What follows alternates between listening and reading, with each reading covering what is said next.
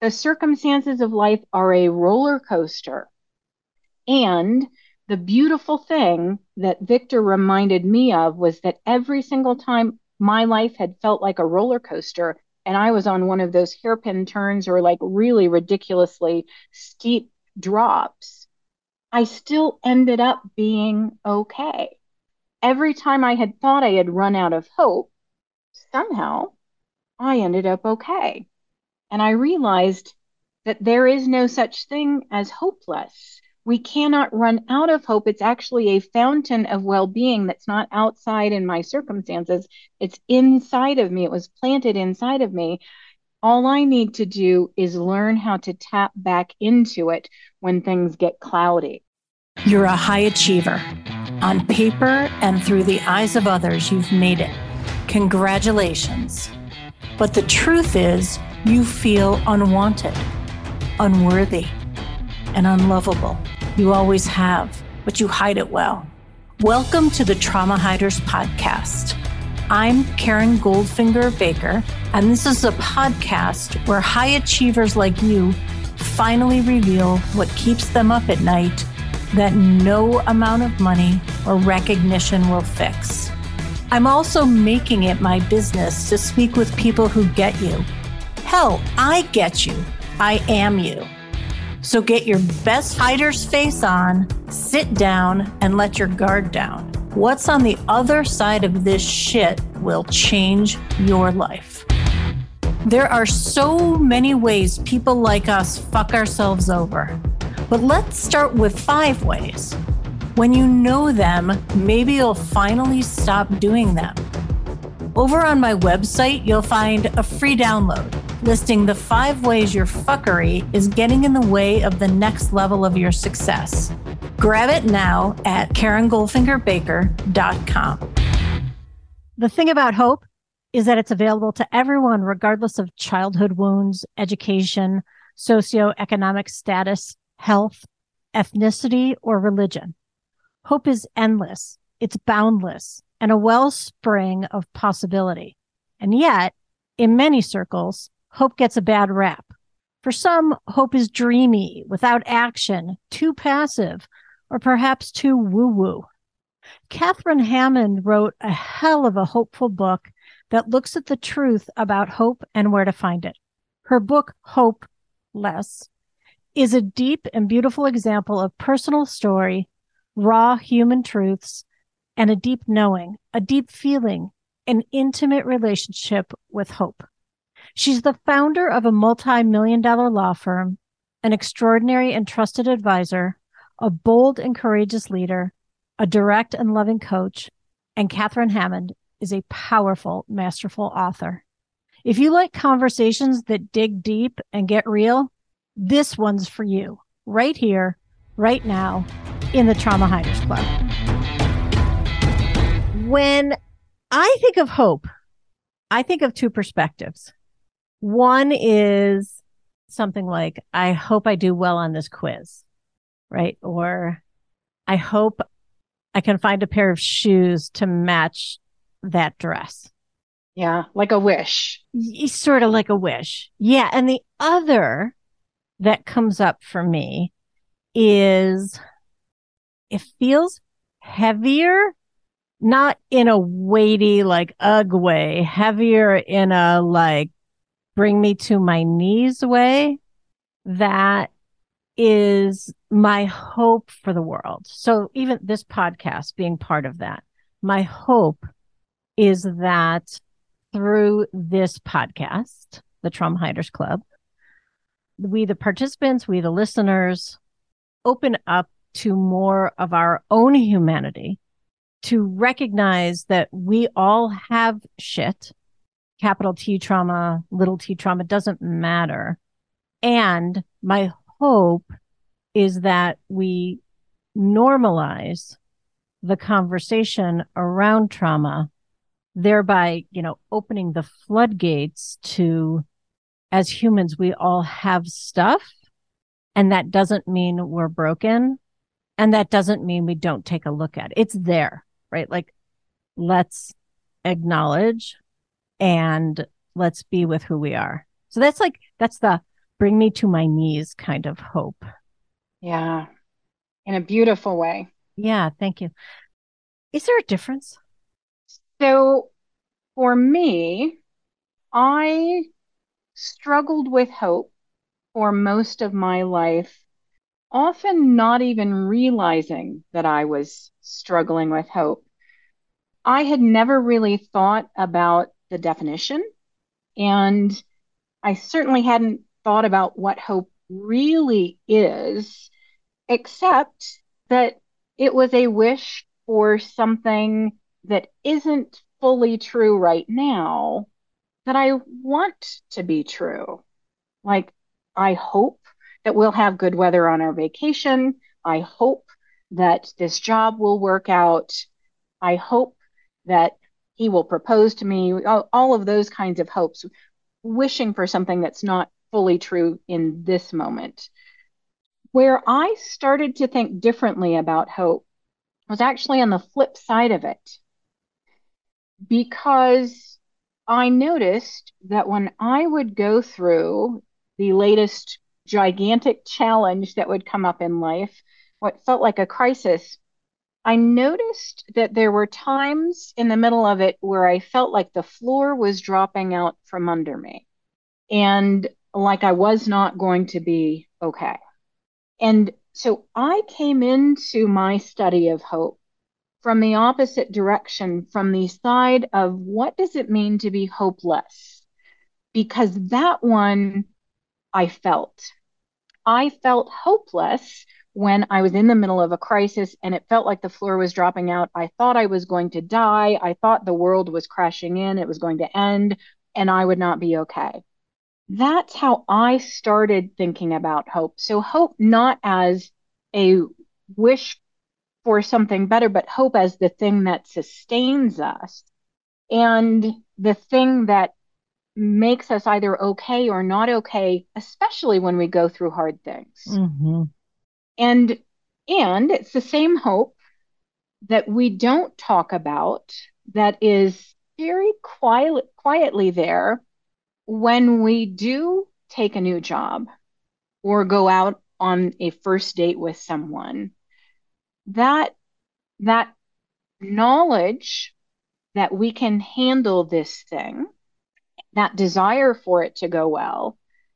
But even more importantly, the, the cradle of hope, knowing that this is not a risk that is beyond me. This is not a situation that's beyond me. But then life throws us these situations, encounters, uh, betrayals, pains, diseases, where we don't feel the cradle of hope so I started playing with it back in uh, 2012, 2013. I was actually on an airplane and I was reading Viktor Frankl's Man's Search for Meaning, which, if you haven't read it, everybody needs to, to read that book immediately. And so I put my seat in the recline position and I open up Viktor Frankl's book and I start reading about his time in the concentration camps. And how his family was all killed. And yet, he never got to the point where he felt like the floor was dropping out from under him. He was able to keep going and be okay and get out of bed in the morning, which I still can't fathom. The most difficult circumstance in the world that I can imagine. And yet, he didn't lose this thing that I had thought of as hope. And as I read this book and read his story, my jaw dropped open because I realized that this cradle of okayness, this fountain of well being that I need to carry me through the ups and downs of life, which I've always believed resided in my circumstances. Like, I have hope if there's money in the bank. I have hope if there's, you know, a job on the horizon. I have hope if there's a cure for my cancer.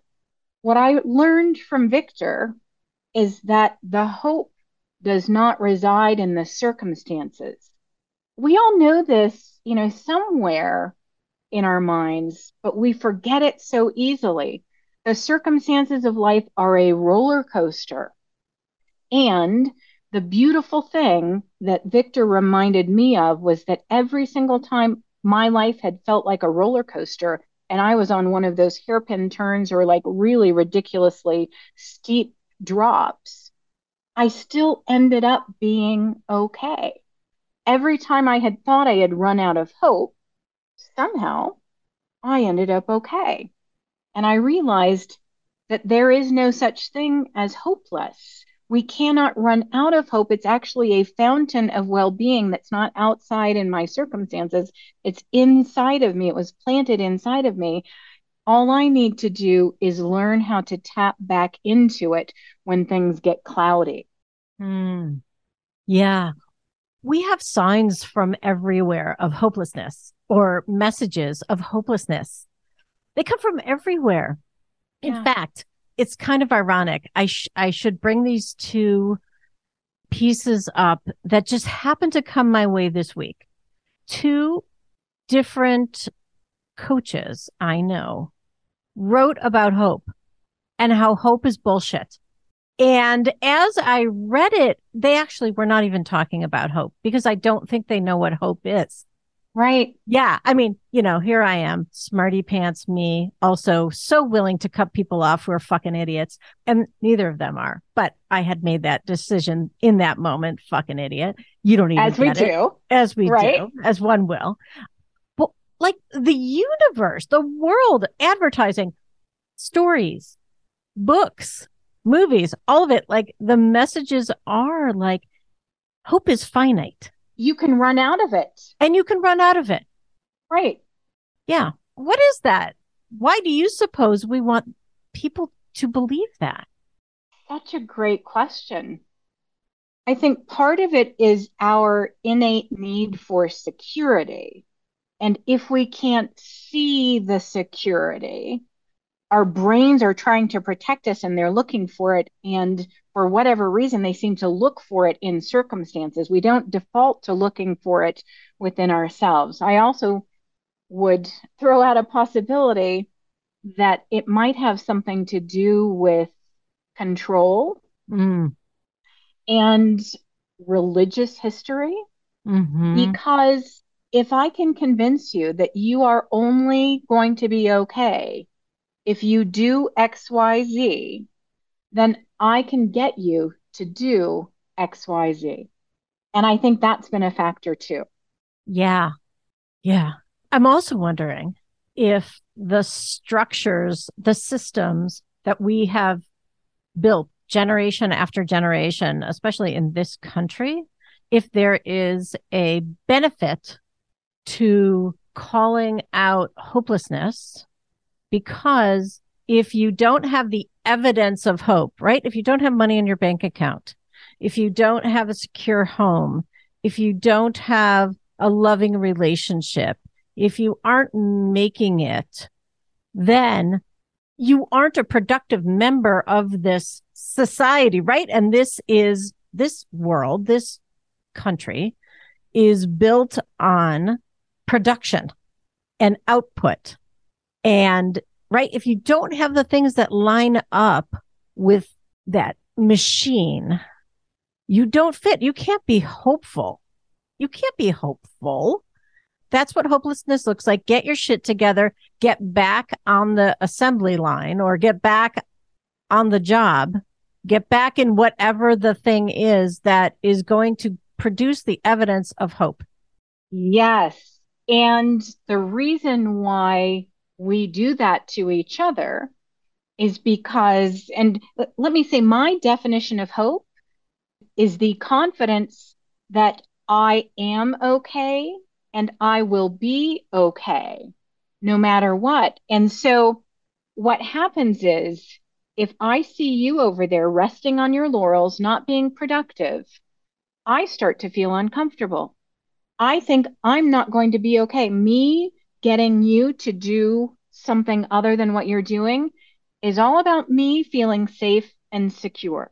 Mm-hmm. And if I can get over my thought that my sense of well being comes from what's happening outside of me, like what you're doing or not doing. I mean, take, take it to a, a marriage, a, an intimate relationship of any sort.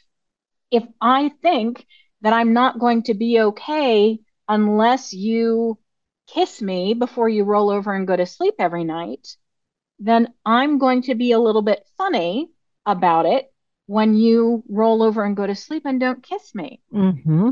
Because I've forgotten. And I, I give that example. I don't happen to do that one, but there are ways that I do that. And I have to come back and remind myself it's the little ways that hope makes a difference for me. I have to come back and remind myself wait a second, all that is out there. My, my sense of balance, my sense of, of everything good actually comes from inside of me and tapping into that. It doesn't matter what my husband does or does not do. But we're forgetful people. And so I have to keep being reminded, and life keeps giving me gigantic invitations to remember. You know, come on, Catherine, you know this, but let's just do it again. Things are going to go up and down out there, but that's not where your okayness comes from. Right. Absolutely. Are some people born more hopeful than others? I don't know that we're born more hopeful. So if, if you play with that word hopeful, to me, hopeful means more easily able to remember the hope that's always already here. And so there are people who maybe genetically, but absolutely by virtue of family dynamics, more easily see that things will be okay. And I think the more trauma we go through in childhood, the harder that can be. And that was very true for me. I had, you know, deep, deep, deep trauma early in childhood and through throughout my childhood. And I didn't have a sense of safety and security. And so I remember as a teenager, when I would go through a relationship breakup, I literally thought the world was ending. Mm-hmm. I did not think that I could survive it because I had not been given the tools to remember the hope that I already had. I thought that I needed him to love me in order for me to be okay. Yeah. Yeah. Right. Here's a, yet another example of how unresolved trauma blocks our access to truth and feeling and a sense of who we are and our okayness. Right. I mean, that's what's in the way. In fact, that was a that was a question I was going to ask you how or if sort of loopy whirling around trauma can block one's flow of hope? Uh, absolutely no question. Yeah. It absolutely does. Yeah. And it's not that it might, it does, and it does on a regular basis. And then the times when that becomes really important are the times when we need it most. And if our vision is cloudy because we've come to believe that we need things out there to look a certain way and we we've never met the sense of security that was planted by our creator whatever that might be whoever that might be planted inside of us. If we haven't remembered that then we're looking outside of ourselves and every single challenge and crisis becomes a big deal. Right. Because we can't we can't see and we don't have the tools. And it it takes us back a, at a body level at a somatic level to the trauma that's still hanging out in our bodies. And it is just foggy until we clear that out. Yeah. I was thinking about you know, being having experienced childhood sexual abuse and navigating my world and and my relationship with hope. And I, I was reflecting that I may have appeared hopeful. And I may, I may have even said I was not at 10, but you know, if maybe even if you asked me a few weeks ago before reading Hopeless, the actual name of your book, Hopeless, the truth about hope and where to find it. It's hope, parentheses, less, parenthesis. I may have said that I was hopeful. However, as I really sit with it and feel into it, what I was was dissociated and compartmentalized. And so I could see the path forward, but what I was doing was just moving the blocks of pain aside, certainly not moving them aside and leaving them, just carrying them, putting them into a locked box so that I could have forward movement. May have looked like hope. I so get that. And that's yeah. such an important skill when you're young. We have to do that when we're young. Yeah. And so I'm curious how did you start remembering yourself and remembering your relationship with hope? Yeah. Well, what I remembered, I mean, I just went through this exercise myself, having read your book. Like, what was my relationship? Because I started to question if you have all these blocked accesses from trauma, right?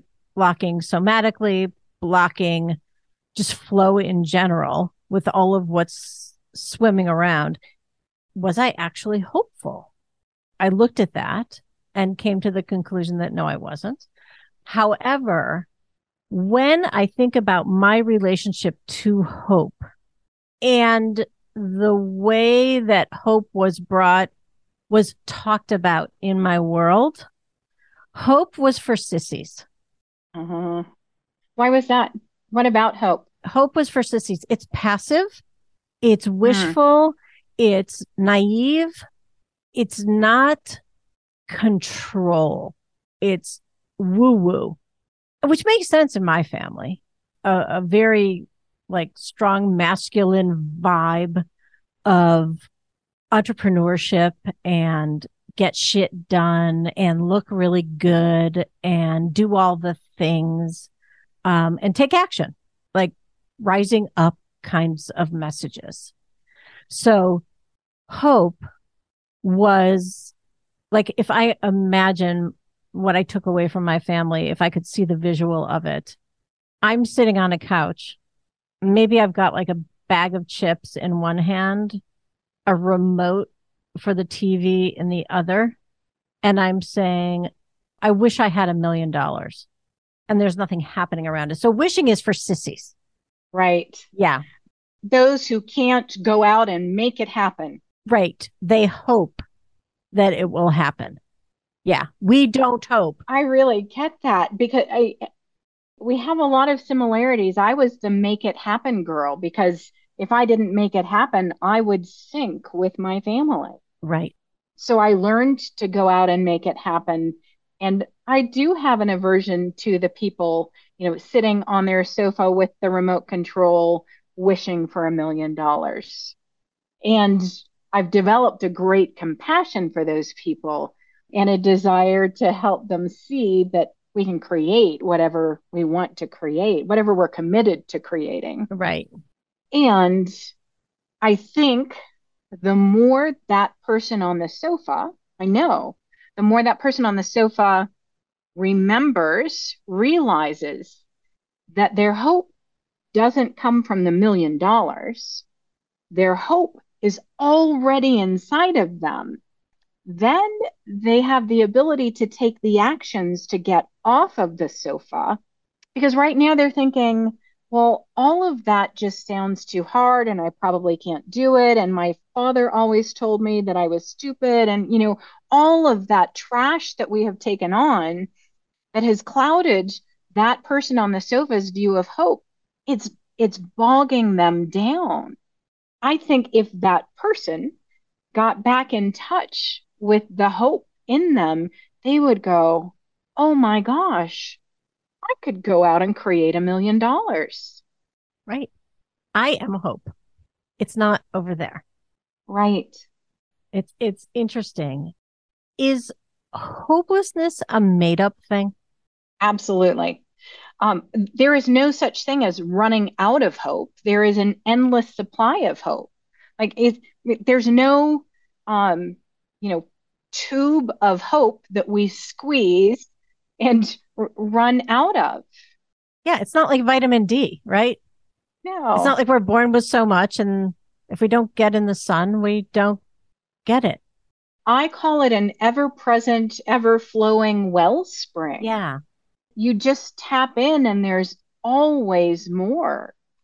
My mother believed that she had run out of hope more than once in my childhood. And more than once, she told me that she yelled and said, I just can't take you kids anymore. I'm going to go kill myself. And she would walk out the front door and drive down the street, thinking that her only option was to end her life because she thought that she ran out of hope. And then at some point, she turned the car around and she drove back up the street and walked back into the house, which tells us she thought that she had run out of hope. She thought she was hopeless, but she didn't actually run out of hope. She was never hopeless. It's a mind trick, a mind fuck that is not true and is so dangerous in little ways and the obvious big ways. I have fallen into the trap of believing that I have run out of hope multiple times in my life. And what it finally took me learning was that every time I thought I had run out of hope, and multiple times I really thought that I could not continue living, I would wake up the next morning and I still have my body, Mhm. still have my mind, I still have my heart, and things look ever so slightly better for me in the morning. And that day I was able to go out and live. And I went, wait a second, that whole thing from last night when I thought that I had run out of hope, obviously I didn't because I'm still here today. Yeah. Hmm. There's no such thing. Our our language has evolved in a way that is misleading us to think that we can run out of hope. And we hear it all the time in sayings like, well, there's no hope that uh, there we're going to find a cure for this, or there's no hope for that, or I run out of hope, or It's a hopeless situation. yeah, Yeah. I mean, we hear that in as simple and not so meaningful ways, like a competition, right? It's a hopeless, if you're a Cleveland Browns fan, it's a hopeless situation for the Cleveland Browns. We hear, we probably, I don't know how many games the Cleveland Browns play a year. So let's say it's 12. We hear that probably 11 Sundays per year. Hopelessness, you know, it's a hopeless game for the Cleveland Browns. And the place where I have found that m- most difficult, most challenging is when I'm in great pain. Mm. It happens when I'm in great pain physically, but even more than that, when I'm in great pain emotionally. And one of the, I have um, seven lies that we believed about hope in my book, and then the, the seven uncultivated truths about hope. We have been taught that if we're in great pain, we're not going to be okay. It's not okay. And there is no hope. Mm. I came to associate if my heart hurt so bad that I couldn't see the sun anymore, that it must mean that I didn't have hope. When the truth was, I was just in a lot of pain. Yes. Yeah. Pain Yeah. is there. Pain is really valid. And it doesn't mean anything except that I'm in pain. Right. Right. That's it. Yeah. What are the other truths Mm. or lies, whichever you want to Yeah. bring to us? let's talk about let's talk about the lies. One you Yeah. mentioned already, which is that hope is finite, that we Mhm. can run out of it. Like a block of cheese that can be eaten up. Mm. Hope is tied to my circumstances. If my circumstances look good, then I have hope. Right. There's If the evidence based good, hope. Yep. Right. That if they don't look good, Um, if my bank account is empty, then clearly I don't have hope. Hope is about the future. Mm. There's that little nuance within the word hope. It's about things getting, and the dictionary definition says it's a confidence that things are going to get better in the future. Well, we don't actually know what's going to happen in the future. You could have that that kind of hope, that wishful thinking, and things could go completely to shit. You don't know. The hope in that situation is really about making us feel good now about what's going to happen in the future. It's not actually about the future. Right. Um, that hope and deep pain are mutually exclusive. We talked about that one. Um, hope is only for the big things. We mm. don't need it for little things. That's what I believed for a long time. Like, who needs hope, you know, on a regular old day? I need it when the going gets tough and I need to keep going, right? But it's part of getting off the sofa when we're afraid to, when we're in pain, when we don't think that we matter in the world, mm. when we're not sure we can ever really live the lives that we've most wanted to live. Getting off of the sofa requires hope. Right. Yeah. Uh, hope is a commodity, something I either have or don't have. Mm. That's another one of the lies. Mm-hmm.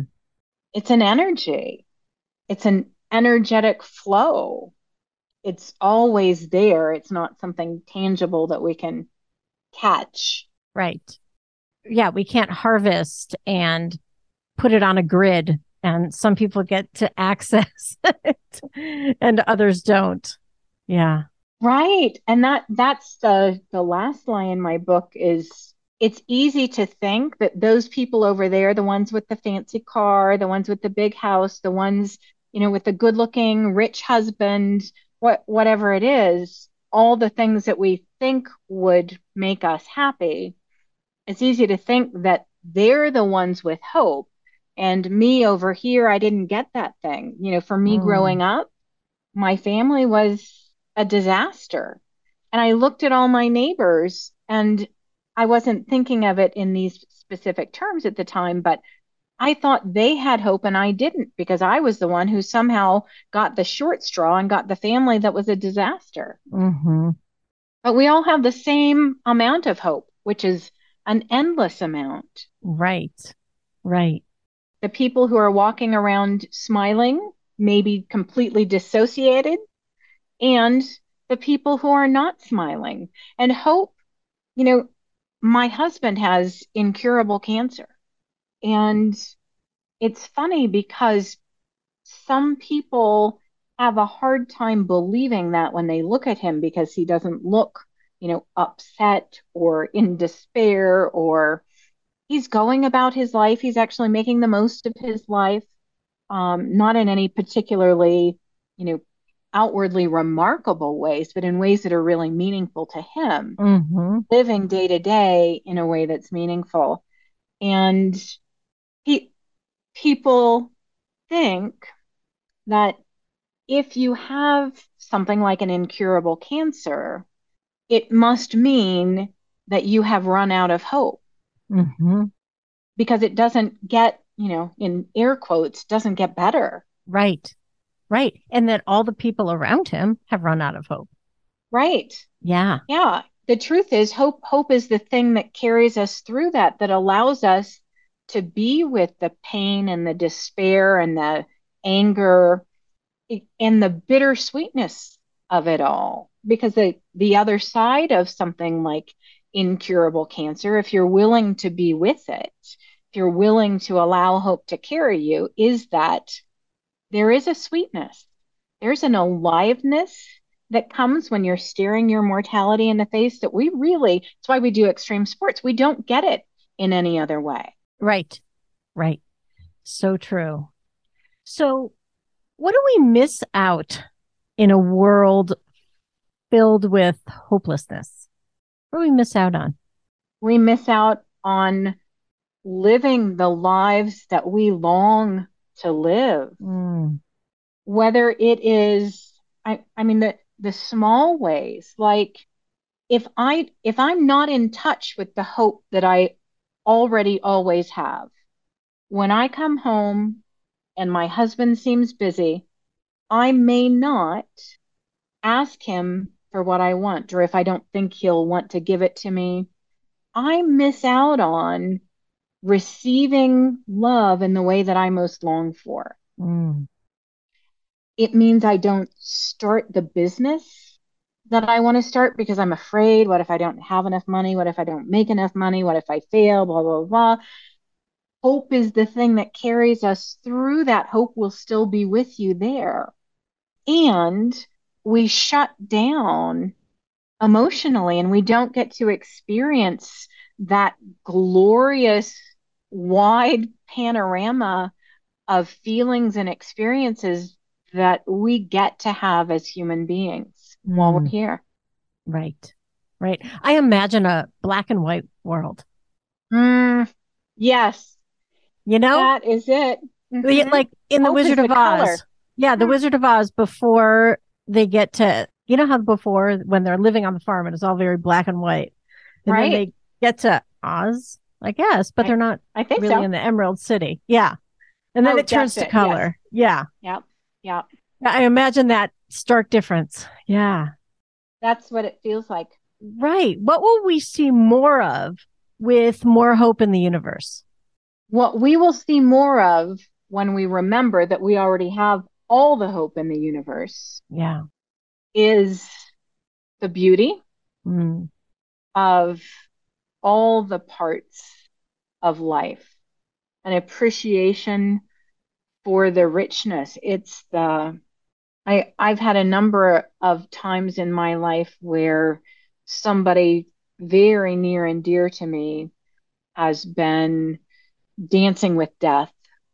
And if you don't if you aren't aware of the hope that you have, if you aren't in relationship with it, what we do as humans is we shut ourselves down and we're not able to fully be there and have that fully human, beautiful experience, even when it's one that we would never ever choose. But those moments, my my best friend died of leukemia a few years ago. And in her journey, especially in the initial crisis and then in the in the final chapter the experiences and conversations that we had we didn't shy away from things mm. They were so rich and nourishing to me i think we're missing we'll we'll see more how every part of life is designed to nourish us and to fill in the colors and we'll stop being afraid of all of it yeah Nice. Yeah. What I'm hearing is deeper connection, deeper mm-hmm. love. Yeah. Mm-hmm. And which is right what we all, what we're all here for. Right. We want a sense of aliveness more than right. anything. Right. We pursue all those things that we think will make us feel alive. Right.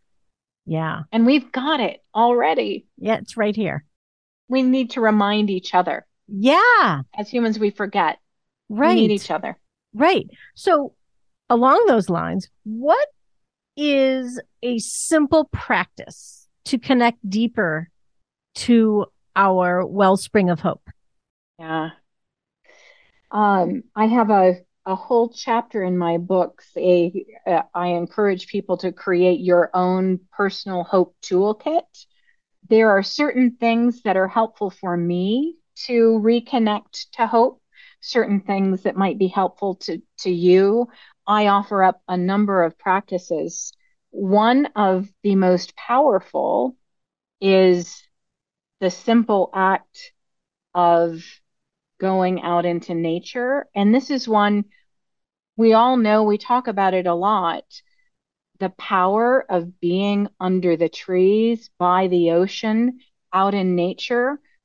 It's helping us remember that there's something bigger mm. in that quietness, in that stillness, and especially if we breathe and breathe deeply and come back to our bodies and out of our minds because the mind is not where hope resides. Hope resides in our bodies. And so getting anything that gets us out of our minds and back into our bodies, immediately we go, oh, yeah, there I am. The world is not so scary. Maybe I'm going to be okay. Yeah. Yeah. So a practice could be to be out away from your everyday in nature, right? Where things grow, things die, things re- are reborn and remind ourselves that we are, we're part of that system, right? We're part of that system. We're part of that whole, again, it's that whole flow and that we too have moments where we grow, where we die, where we're reborn. And we get that energy. Absolutely. We get that energy. Yeah. And allowing that to go as we as we remember those things, allowing that to go from our minds and sink down into our bodies so that we have an embodied experience of that. Right. So, one of the ways I imagine we might do that is to be out in nature and rather than to say something like this to myself, I rather than say, I think I feel something, right? It's the sensation I feel in my body is hope. Yeah. Yeah. That right. That's like a trigger reminder it reminds us the sensation I feel in my body is hope. The sensation I feel in my body is peace. The sensation I feel in my body is stillness. Yeah. Yeah. And just having, getting back in touch with those bodily sensations automatically takes us back to where we're even open to hope. Yeah. yeah. Right. Because we're out of our minds. Right. Like think about this. We see babies and we think like we we think hope, right? We just think it. There's so much hope. There's so much promise. There's right. It's our stuff that is saying, well, the world lay layers on hopelessness on top of right. that baby. Because right a baby just comes into the world that way if we can reconnect to that right that's mm-hmm. that then there we are. Yeah. yeah. They've already got their okayness. I mean, yeah. until they need to eat. Right. They right, exactly. But when they need to eat, they say something. Yep. Yep. And then they're okay again. Tell me what question are you hoping I might ask you? What's the one piece of advice I would give to your listeners who currently don't know if they really do have enough hope. Mm, okay. Lay it on us. What's that advice? Yeah. Yeah. That's a beautiful one. I would bring it back to all the things that we've talked about. We have been taught, it's been drilled into our minds that hope is a thing that we have or don't have and we can run out of. Come back to your body, come back to your breath, Breathe deeply, dear one. Mm. All of the hope in the world is here with you mm. right this moment. And it might look cloudy, it might look foggy. You may not be able to see the sun right now, but hope is here waiting for you and with you. It will never in a million years abandon you. Will never betray you. Yeah.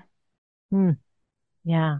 It's the one thing that will always carry us. Hmm. Hmm. Really nice. Yeah. Well, I'm glad I asked you that question. I'm, glad, I'm glad you asked that question. yeah. Well, thank you for asking it. Yeah. Yeah, absolutely. What are you most excited about in your world?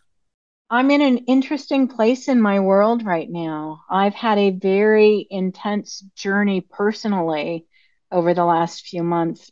I went through something that I experienced as an incredibly deep and wide betrayal. And I had to face my shadow and all the ways in which I had created this, all the ways in which I had tolerated, all the ways in which I had in, invited people to treat me in a way that I then started setting boundaries around, which caused a whole a whole lot of upset. I've been in a process of coming back to myself Mm. and re-engaging with the, the ways that I have an impact in the world professionally at a deeper level. I'm creating, I am building, and oh my gosh, I'm having the best time. Oh, that's so great. Yeah. I have a sense of aliveness. There's something so important for me about creating. hmm And so I'm I'm having a blast. Awesome. Awesome. In this process, do you see yourself moving over the things that don't fit into the clear vision that you have for the impact you're creating in the world? You said, do I see myself moving over them? Yeah, moving them over, the things that don't fit. Yes. I think the sense that I have had even more than that is burning them down, Hell yeah. burning them down. And those are the the people Mhm. who no longer fit with the way I'm choosing to live my life. It's my old habits. It's the the parts of my life. I'm burning down everything that has been weighing me down Mm. as a quintessential people pleaser.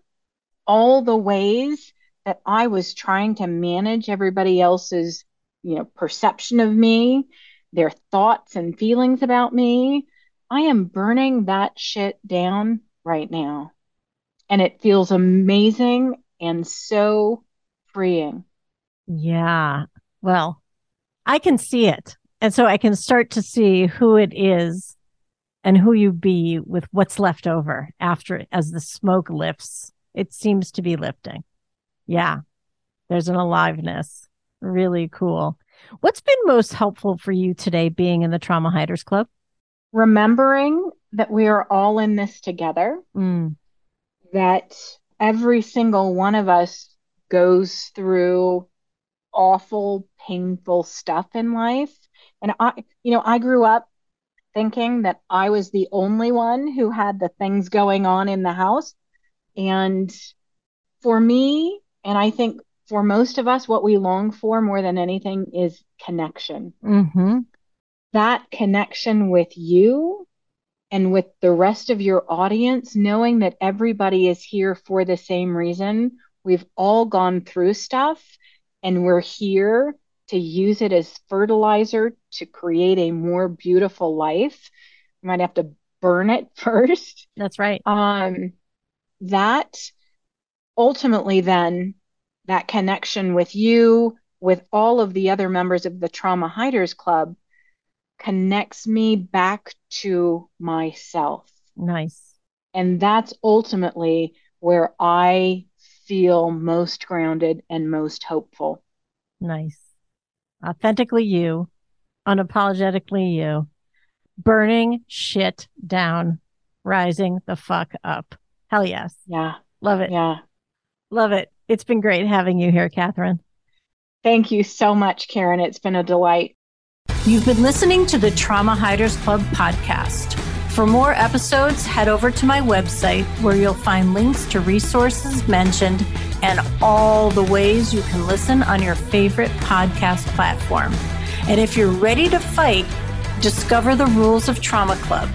Head over to KarenGoldfingerBaker.com.